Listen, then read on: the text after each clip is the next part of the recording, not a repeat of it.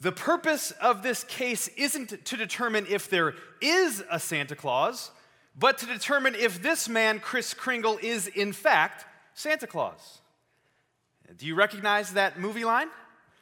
It's the conflict to be resolved in the film Miracle on 34th Street. Now, I feel completely justified using a Christmas illustration in the first couple of weeks of spring because we have temps in the teens and there's still some snow on the ground. Ridiculous. As far as winter is concerned, it could still be Christmas. Now, you might recognize that line, but do you remember what happened immediately following that line? You know, the prosecuting attorney, the judge, the press, every observer in the courtroom, they all gasped collectively. How could you possibly make such an outrageous claim, and how can you prove it? You know, how can you prove something to be true? How can you prove something to be true when it's not verifiable within the grounds of acceptable justification? That, that's the question that this story seeks to answer inside and outside the courtroom. Inside the courtroom, the judge is going to make a decision. Outside the courtroom, a little girl named Susie must decide. Now, Susie is only willing to acknowledge things, to say that she knows things, to believe something if it can be proved by her senses. She has no patience for claims that can't be proved by strict scientific means. So, what does she do when she encounters this claim by this guy, Kris Kringle, to be Santa Claus? You know, she graciously likes the old man, but she finds him to be deluded. Yeah, but something happens to Susie. Over time, she and her audience with her begins to put some pieces together, some evidence that helps to determine if this guy is true or false. You know, he looks like Santa Claus, beard and all. Eh, he cares for people like Santa Claus should care for people. He comes through on his claim to provide her with this special kind of gift. And so, over time, over the course of the movie, his character backs up his claim. And so, outside the courtroom, Susie decides in his favor. Meanwhile, inside the courtroom, Mr. Gailey, his defense attorney, is putting forth all sorts of strategies to prove that he is, in fact, Santa Claus, but to no avail.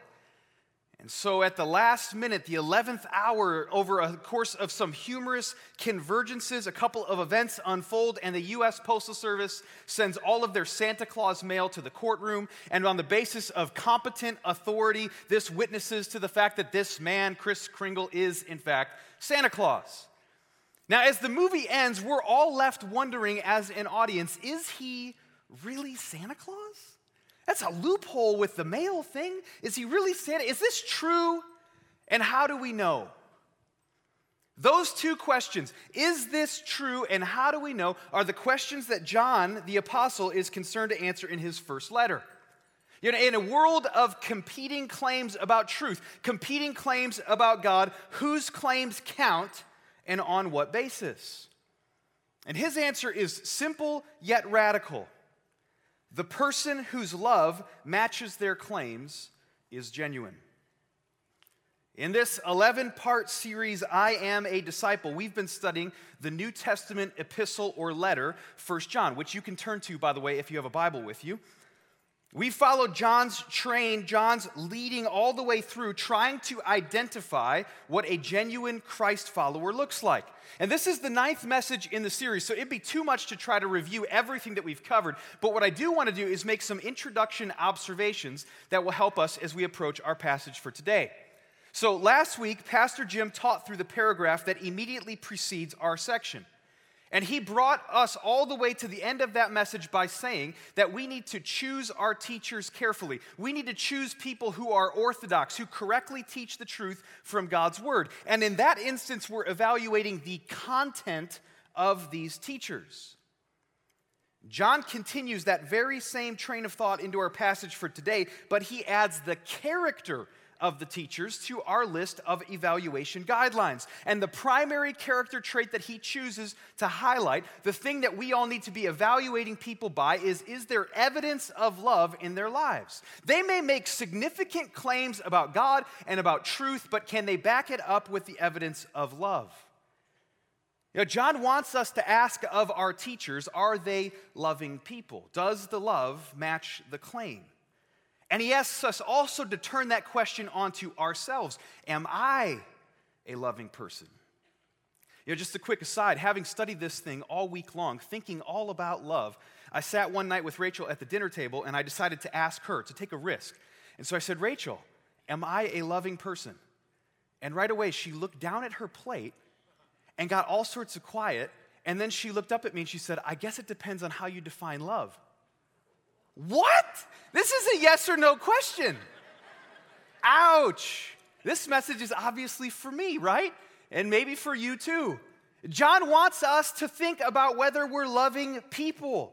And we should hardly be surprised that John highlights love as the attribute of most importance because we've heard him talk about this several times in this letter already. That's my next observation. Now, John uses repetition as a primary teaching tool. Uh, rather than progressing in a linear, kind of straight line fashion from topic to topic, he spirals around things, touching on it once and then again and then again. And so he's already talked about loving one another in chapter 2, verses 7 through 11, in chapter 3, verses 11 to 18, and then here we go again in chapter 4, dealing with this theme of love. And so, the temptation for all of us, having already heard this touched on a couple of times, is to think that we could take a pass today. But I want to discourage that. You know, because hearing teaching on loving people is not the same thing as actually loving people. You know, chances are, my hunch is that most of us, after hearing teaching those couple of weeks, decided to put love on the front burner for that week. And so we wanted to kind of focus on loving the jerks in our lives and focus on loving needy people in our lives. But over time, this kind of stuff moves its way to a back burner. Yes, since love is the chief virtue of the Christian, we shouldn't be surprised to hear about it regularly and to keep on practicing it. Now, I'd also discourage you from assuming that you've heard everything John has to say about the topic of love because you haven't heard everything John has to say about the topic of love yet. Yet John's repetition is on the matter of the big theme of love, but in all of the specifics, he's got a lot to say. If you took the time to compare those two passages that I've just mentioned with our passage for today, you'd notice some significant differences. John has the same theme, but he's working a variety of variations on that theme. And that leads to my last observation.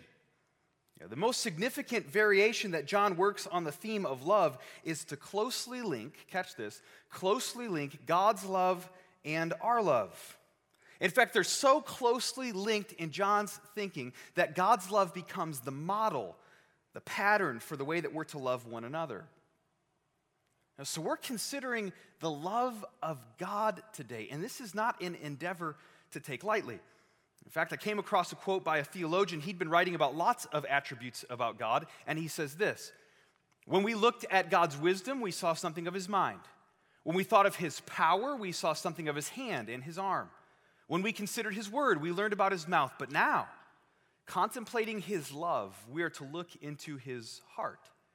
We shall stand on holy ground. We need the grace of reverence that we may tread it without sin. The love of God is the summit of revelation. It's the holy of holies, so to speak, because we, as mere humans, are trafficking in one of the most important arenas of God's character. And we got to do so humbly and reverently.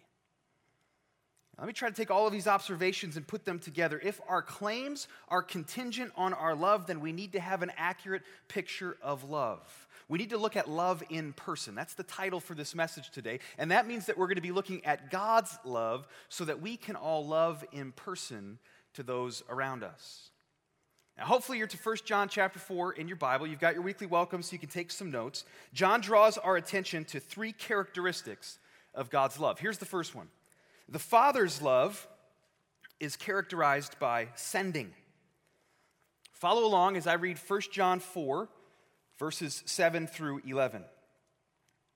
John says, Dear friends, let us love one another, for love comes from God. Everyone who loves has been born of God and knows God. Whoever does not love does not know God, because God is love.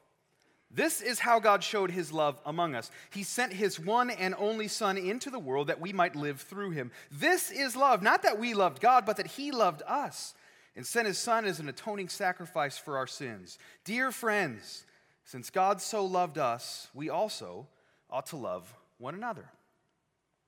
Now, one of the really important things to note about these verses is the way that John has structured them. But we're not going to see this as clearly as we need to see this unless we digress for a moment to consider an American favorite, the peanut butter and jelly sandwich. Yeah, chances are you've had several of these in your life. It's estimated that every single high school student in our country will have 2,500 peanut butter and jelly sandwiches by the time they graduate from high school. So chances are you've had several of these things. The peanut butter and jelly sandwich is a piece of art two pieces of bread. You start with the peanut butter because the peanut butter needs to get slathered very nicely on one side, and whatever's left over on the knife needs to provide a thin layer for where the jelly will sit so it sticks well. You put the jelly on, and then you put them together, and then you eat them, and it's delectable and lovely. That's the structure of the peanut butter and jelly sandwich. And now we can finally look at these verses to figure out what the structure is that John is using. The PB&J sandwich is now firmly in place in our minds, right? Right, and so now we can see how John puts this thing together. We have in verses 7 through 11 a Bible PB&J. Notice first the pieces of bread. Verses 7 and 11 both start with an appeal to John's dear friends. Both have references to God's command to love one another, and both ground this command in God's love. Now, notice this the only difference between the two is that things are flip flopped so that love one another comes first in verse 7 and second in verse 11, and God's love comes second in verse 7 and first in verse 11. You see that? The pieces of bread in our sandwich confirm then this point that I made a moment ago. John sees God's love and ours as very closely linked together, and it has very significant implications. In order to understand these significant implications, we need to get to the middle of the sandwich. We need to move on to the jelly. The jelly comes in the second half of verse 7 and verse 8. This is what John says there. Everyone who loves has been born of God and knows God. Whoever does not love does not know God because God is love. See, John revisits a familiar theme again, repetition, by referencing those born of God. Eh, you might remember that we've already said that children of God will look like him in this series. It's the old like father, like son deal. Here again, it's the exact same thing. The link between God's love and our love works because those who are of him, his children, are going to look like him. And that leads straight then into the peanut butter. If God is love and his children are to love like him, to look like him, then what does God's love look like? This is the heart of the section. Verses 9 through 10 describe the way in which God showed his love. And as we've seen, we've already described this as a sending love of God. Look at verses 9 and 10. This is how God showed his love among us. He sent his one and only Son into the world that we might live through him. This is love, not that we loved God, but that he loved us and sent his Son as an atoning sacrifice for our sins. Now, for even full effect, skip down to the middle of verse 14. The same action is noted there. John says, The Father has sent his Son to be the Savior of the world. The peanut butter tells us that the Father's love is characterized by sending. So here now is John's train of thought for this entire section, verses 7 through 11. Here are four short statements God is love, his children will love like him. God's love is a sending love, so love like that. Now, that's clear enough, but a couple of questions come to our mind because saying love like that isn't very clear until you understand what the that is. What, what way do we emulate God's love? What, what is the heart of God's sending love that we're supposed to emulate? Well, to answer that question, let's, let's just back up for a moment. In another part of the Bible, we hear that God sent his son at just the right time in the course of his dealings with people. Now, Christians have summarized the whole story of the Bible, God's ways of working with people, in four big moments creation, fall, redemption, and consummation. In short, creation. God made everything and He made all of us, and He did it so that He could dwell amongst His people. Fall. But humankind decided to go their own way. By sinning, we broke off from the presence of God. But God, in His grace, in His mercy, in His great love, took action.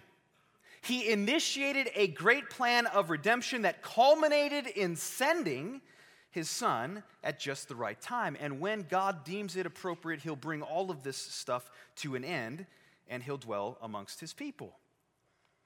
Now, the key for our purposes, in even just reflecting, summarizing that storyline briefly, is that God's great act of love, sending his son, was an action despite our unloveliness due to sin.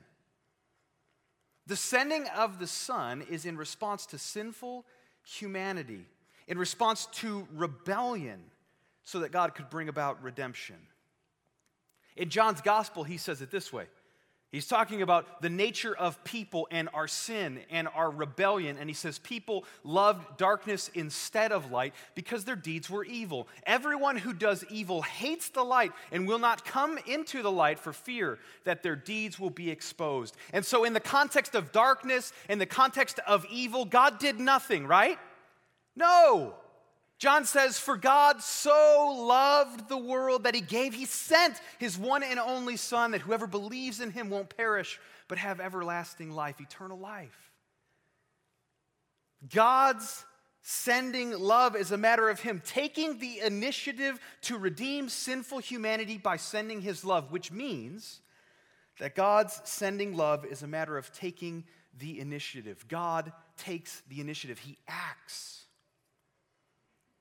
So, with that insight in mind, we can go back and start to think about how do we then emulate God's love? You know, there's a link between God's love and ours. God's children will have a love that looks like the Father's love, and His love is characterized by taking the initiative. And so, how do we emulate this aspect of God's love? Well, let me, let me give you a few suggestions that might get you thinking on how you can show love to other people as a direct result of reflecting on God's initiating love. He says that we're to love one another. So you could think of people in lots of different categories friends and family members, and spouse and kids, and community group members, and the church in general. Loving is all about engaging for the sake of someone else. It's all about initiating for the sake of someone else. Love is always about another person, not about me. So, if we're going to take action out of love, initiate out of love, then we can't avoid people that we don't want to talk to or that we don't like being around. Instead, we need to initiate, we need to engage with them. You know, I don't know if you've had the experience of being like at the grocery store or something, and you're in one aisle and you're doing your thing, and you come out into the main aisle, and down the way you see somebody who you know drains the life out of you. There's somebody who doesn't contribute anything to the conversation, doesn't ask any questions, and you just want to duck and hide. And so you go into the next aisle, even though you don't need Q tips. You find yourself studying all of the Q tips, totally engrossed in the Q tips, hiding, hiding from somebody. Initiating love, sending love, initiates because it's about other people. You know, go, go have a conversation with that person, express love to that person, love one another. If we can't show love in a small way like this, how can we claim to love God?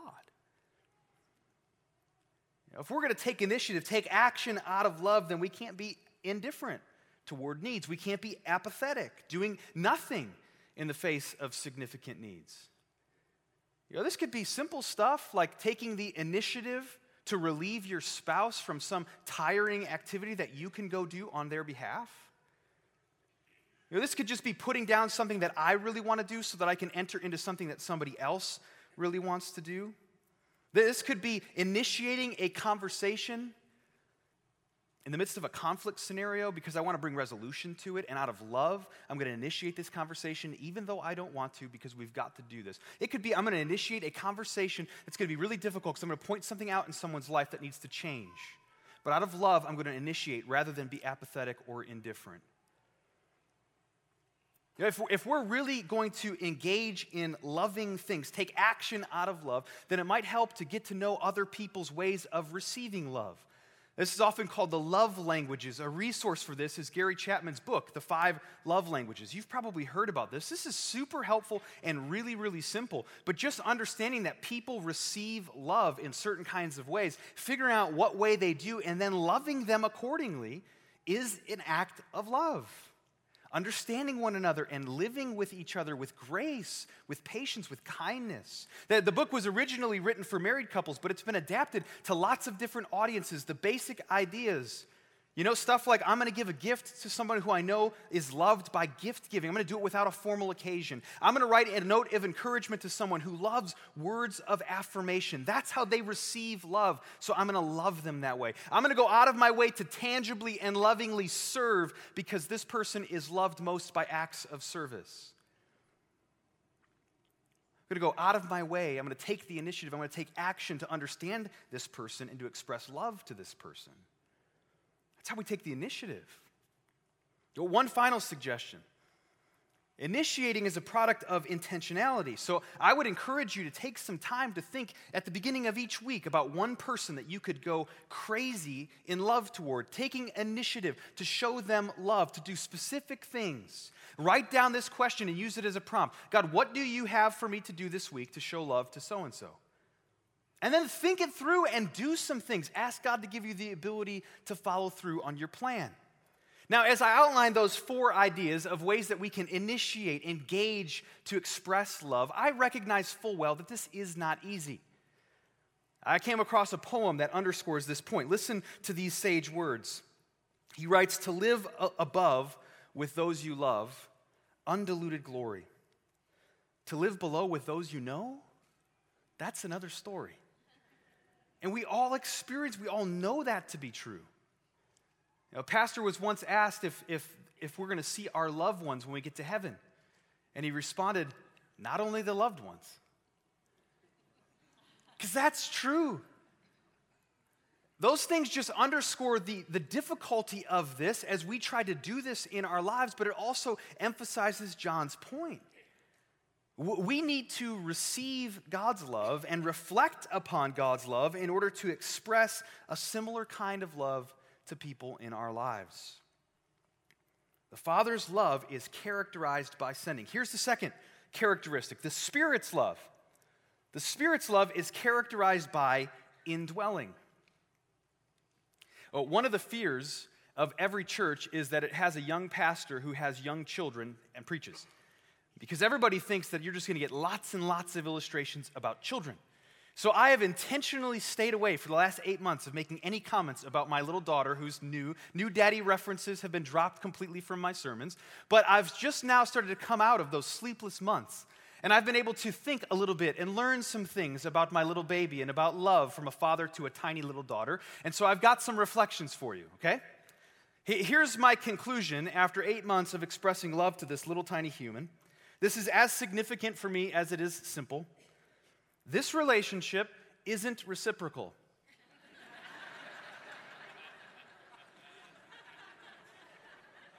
I'm getting nothing, folks. I give and I give. She, in those early months, didn't do anything. You know, she would ask us to be patient with her through sleepless nights, many, many of them. She would ask us to be patient as she, as she figured out the whole reflux and spitting up thing all over my clothes. She would ask us to be patient, and she, would not, she wouldn't even talk to us. You know, she hasn't even learned how to talk yet. She expects me to be able to love her and enter into a relationship when I can't even talk with her. She expects us to be patient with her as she figures out which direction the gas is going to be moving. She expects a lot of us, and she gives us very, very little in return. So the question is how can a person, how can another human being be willing to express love like this? So much love with nothing in return. And here's my answer to that question I am able to express love to my lovely little tiny daughter in moments like those because I know that one day I'm going to get back at her when I'm old. She's going to suffer through sleepless nights. I know for real that I can be patient with her in all of those moments, express love to her in all of those moments, because in doing that, I recognize full well that one day she'll be capable of reciprocal love.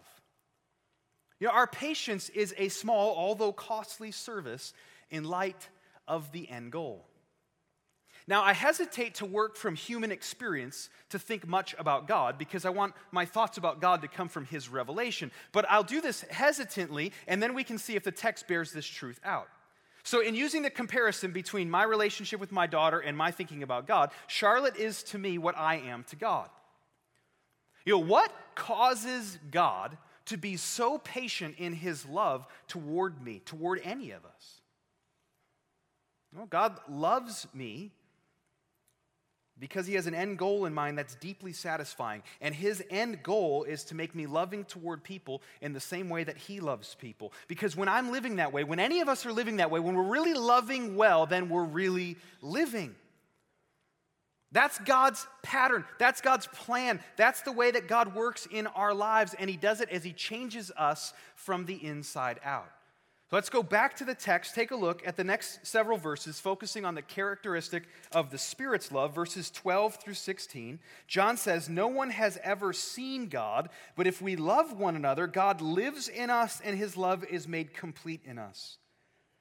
This is how we know that we live in him and he in us. He has given us of his spirit. And we have seen and testify that the Father has sent the Son to be his sa- the Savior of the world. If anyone acknowledges that Jesus is the Son of God, God lives in them and they in God. And so we know and rely on the love God has for us. God is love. Whoever lives in love lives in God and God in them. Now, did you notice the repeating idea throughout those verses? John connects God's love to the indwelling spirit, and from there, he connects both to our love for one another. Let's, let's look first at the places where he connects God's love to the indwelling spirit.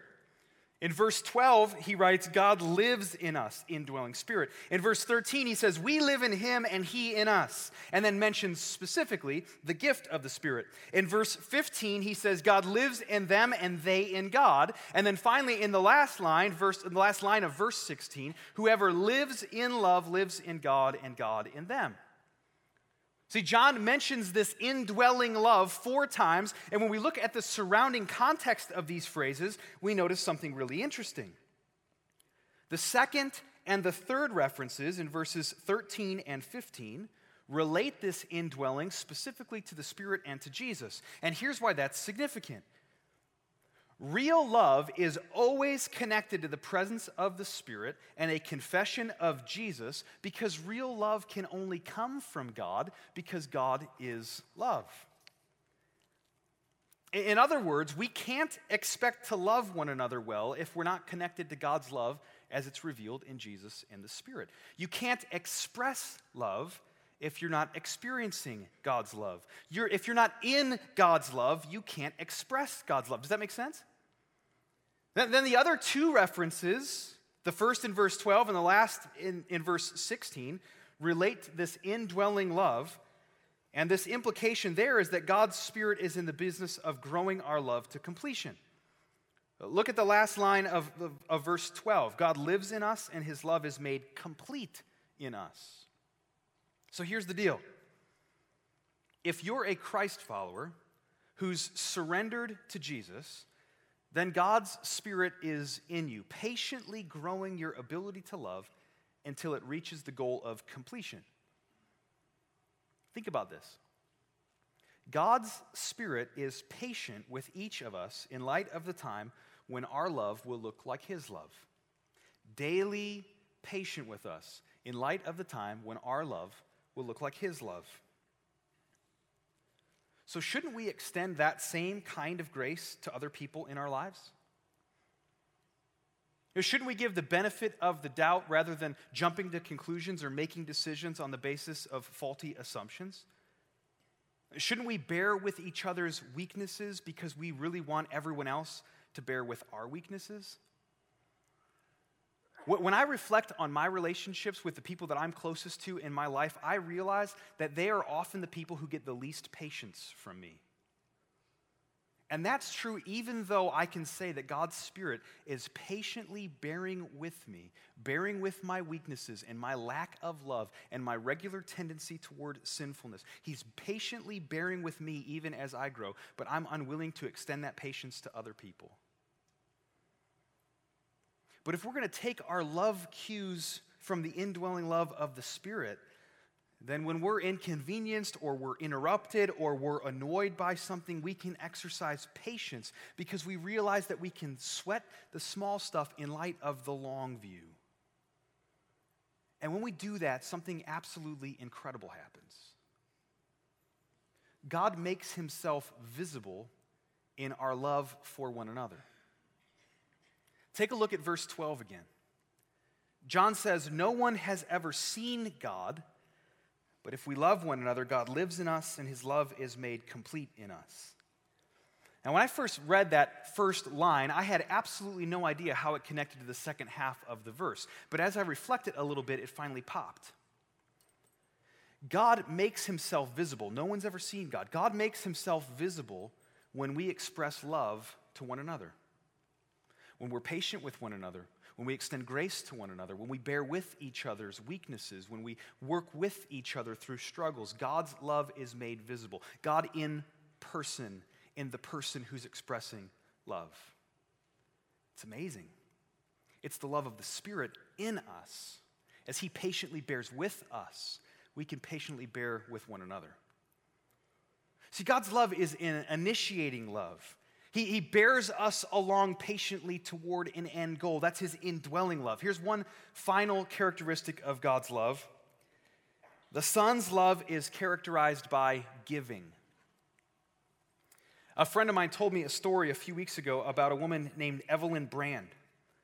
She lived in the first part of the last century, and by the time she was about 16 years old, she received what she perceived to be a call from God to go to be a missionary in rural India. And so she got married to a man named Jesse, and the two of them served in this rural village in India. And their primary goal initially was to prepare roads so that they could get educational resources and medical supplies to this village. In the meantime, they were doing all sorts of preaching about Jesus and living out their faith. And, and unfortunately, in the course of seven years' time, they never saw anybody come to know Christ. They didn't see any conversions from their, all of their missionary work. Well, one day, somebody finally came to know Jesus, and it was a really significant person. He was the local priest of a tribe. And so this guy was sick, he was dying, and Evelyn and Jesse were the only two people who would go near enough to him to care for him as he was dying. And so he said this in, in his final days This God, Jesus, must be the true God, because only Jesse and Evelyn will care for me in my dying.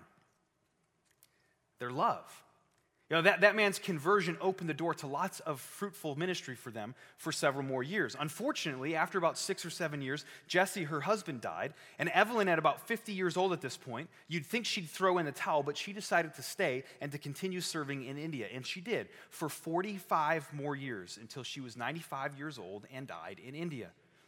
For those 45 years, her ministry was characterized by getting on a horse and riding from village to village to serve people in Jesus' name and to preach the gospel, to tell them about Jesus. When she was 93, she'd fallen off of her horse and broken so many bones and had so many concussions that finally they took the horse away. They put her on a stretcher, and some men carried her from village to village at 93 years old to preach the gospel.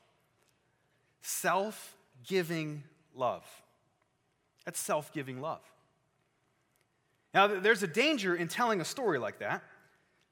You know, because the moment that we hear that story, even though we might be inspired to really love a little bit, we could also write it off as an extreme position that we can't possibly be held to ourselves. You know, we take ourselves off the hook because her devotion is so over the top. That can't possibly be expected of all of us. That kind of love? Let me, let me tell you another story. Our ministry staff gathers two times a week to pray. And several months ago, in one of those prayer times, we were asked to pray about big kinds of things that would sort of change the world, huge prayer needs. So we were given a couple examples of these kinds of things, and we started to pray. And as we were praying, I was reflecting on the fact that Jesus also says that small things expand. And so I thought maybe it'd be worth praying for those big things, but we could also pray for some of these smaller things. And so I began to pray for all sorts of what seemed to be smaller acts of love that people in our church would be characterized by love for one another in their families, that dads would serve their spouses and that they would serve their kids, and that there would be a mutual sort of love for one another. And it was all that kind of stuff, that we would be intentional in reaching out to people in our community and serving in Jesus' name, showing love, that we'd talk about Jesus with people who needed to know him, all sorts of normal, everyday kinds of acts of love for the people of Christ Community Church. Question Which is of greater significance? That we give ourselves to a village in rural India all of our lives, or that we daily give ourselves to love one another through small acts of devotion? Now, before you answer that question, consider this. The common denominator in both of those scenarios is that we will need to selflessly give of ourselves to express love. Both scenarios call us to love by giving everything we have. So, which is of greater significance? What strikes me is that on the one hand, we have a tendency to write off Granny Brand as extreme, and on the other hand, we have a tendency to write off small daily acts of love as too, as too small to matter. And in the end, what happens most often is that we never get around to living a life of sacrificial love like either of those two things. We don't go to the extreme, and we don't do the daily stuff. We just kind of sit in the middle. But God has made us to live a life of self giving love, and it's the life that we see modeled in His Son. Take a look at the next section of 1 John, verses 17 to 21. John says, This is how love is made complete among us, so that we'll have confidence on the day of judgment. In this world, we are like Jesus. There is no fear in love, but perfect love drives out fear because fear has to do with punishment. The one who fears is not made perfect in love.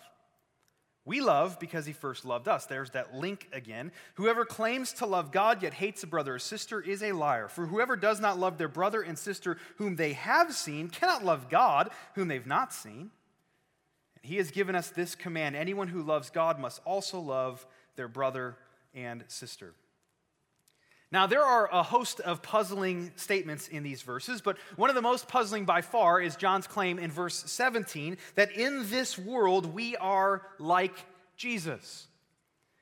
Now, similar to what we did with the Father and the Spirit, we want to understand how are we like the Son? How are we like Jesus? And the similarity is found in the way that we love. Now, how did Jesus, God's Son, demonstrate love? Well, in his daily interactions with people, he was obedient to God's command to love God with all of his heart and soul and mind and strength, and to love people as himself. John even alludes to the double love command at the very end of the, our passage in verse 21. This was Jesus' way of loving, putting others first by daily giving of himself in the normal stuff of everyday life. But that's clearly not all, right? We've already read in our passage about Jesus lovingly and obediently being sent by God to bring life to people whose sins have cut them off from life. Jesus does that through his death on the cross. And so he is, according to John, the Savior of the world through those acts of love. That's how Jesus loved. And John says that we are like him in the world. That is, we live lives of love that mirror Jesus' self sacrificing, self giving, selfless love. That's how Jesus loved. And when we live a life like that, we, we demonstrate, we evidence the fact that we've been truly changed. That's the link that connects all of these puzzling statements together. Because as I'm reading this through, I recognize that John is talking about emulating Jesus' love, but I have no idea what that has to do with confidence or fear of punishment, all these things that he's talking about. So, what does loving like Jesus have to do with confidence on the day of judgment? Well, if I'm living a life of love, which shows up in loving a brother or a sister that I see day in and day out, then I can be confident to use a bunch of John's phrases that I'm born of God, that I know God, that I'm from God, that He lives in me, because only Jesus can produce that kind of change in me, that I could actually express love to somebody, and so I can stand with confidence on the day of judgment because I know I am in Him, I am from Him, I look like Him. The same kind of question with this punishment thing. What does Jesus, loving like Jesus, have to do with punishment and fear? Well, if I'm living a life of love, which shows up in loving a brother or sister that I see in the day in and day out stuff of life, then I need not fear punishment from God because, again, to use John's phrases, I'm born of him. He lives in me. I know him. See, when somebody goes from self centered to selfless, from stingy to generous, from self protecting to self sacrificial. It's always the work of God, a product of divine grace that conforms them to the pattern of Jesus. And so John connects all of these dots. He comes full circle again to the concern of the whole letter and to the concern of that illustration about miracle on 34th Street. How do we know that we know? How do we know that this is true? How do we know what we know? We can test things that can't be verified by our senses by looking at our love. Simply put, John does it this way If the Son's sacrificial love marks your life, then you're a genuine Christ follower. If the Son's sacrificial love marks your life, then you're a genuine Christ follower. Now, I want to ask some questions that will help us to think through whether or not the Son's sacrificial love marks our lives. And as I do so, I want to invite our bands to come and prepare to lead us in worship. If the Son's sacrificial love marks your life, then you're a genuine Christ follower. So, are you loving sacrificially? John says, Whoever does not love their brother and sister whom they have seen cannot love God whom they have not seen. Who do you need to die to self to love today? Is it the person that sits next to you? Is it a neighbor, someone in your community group, your kids, a sibling, your spouse, a community group member? Uh, who, who do you need to set aside time for? Who needs a meal that you could deliver? Who needs some encouragement? Who needs to hear about Jesus from you? Who do you need to put first? Who needs to interrupt or inconvenience you without getting blown up at or blown off? Who can you serve self sacrificially this week? When we love like that, John says that we're like Jesus in this world. Little images, little mirrors of Jesus walking around expressing self giving love. on the basis of God's great love for us, He sent His Son to save us, He sent His Spirit to sanctify us. And one of the many results of that kind of demonstration of love is that we become initiating, patient, self giving people of love to one another. God's love fuels our love. It shows up in a life of self giving love, and that kind of love is the evidence that we are like Father, like Son, or more appropriately, like Father, Son, and Spirit.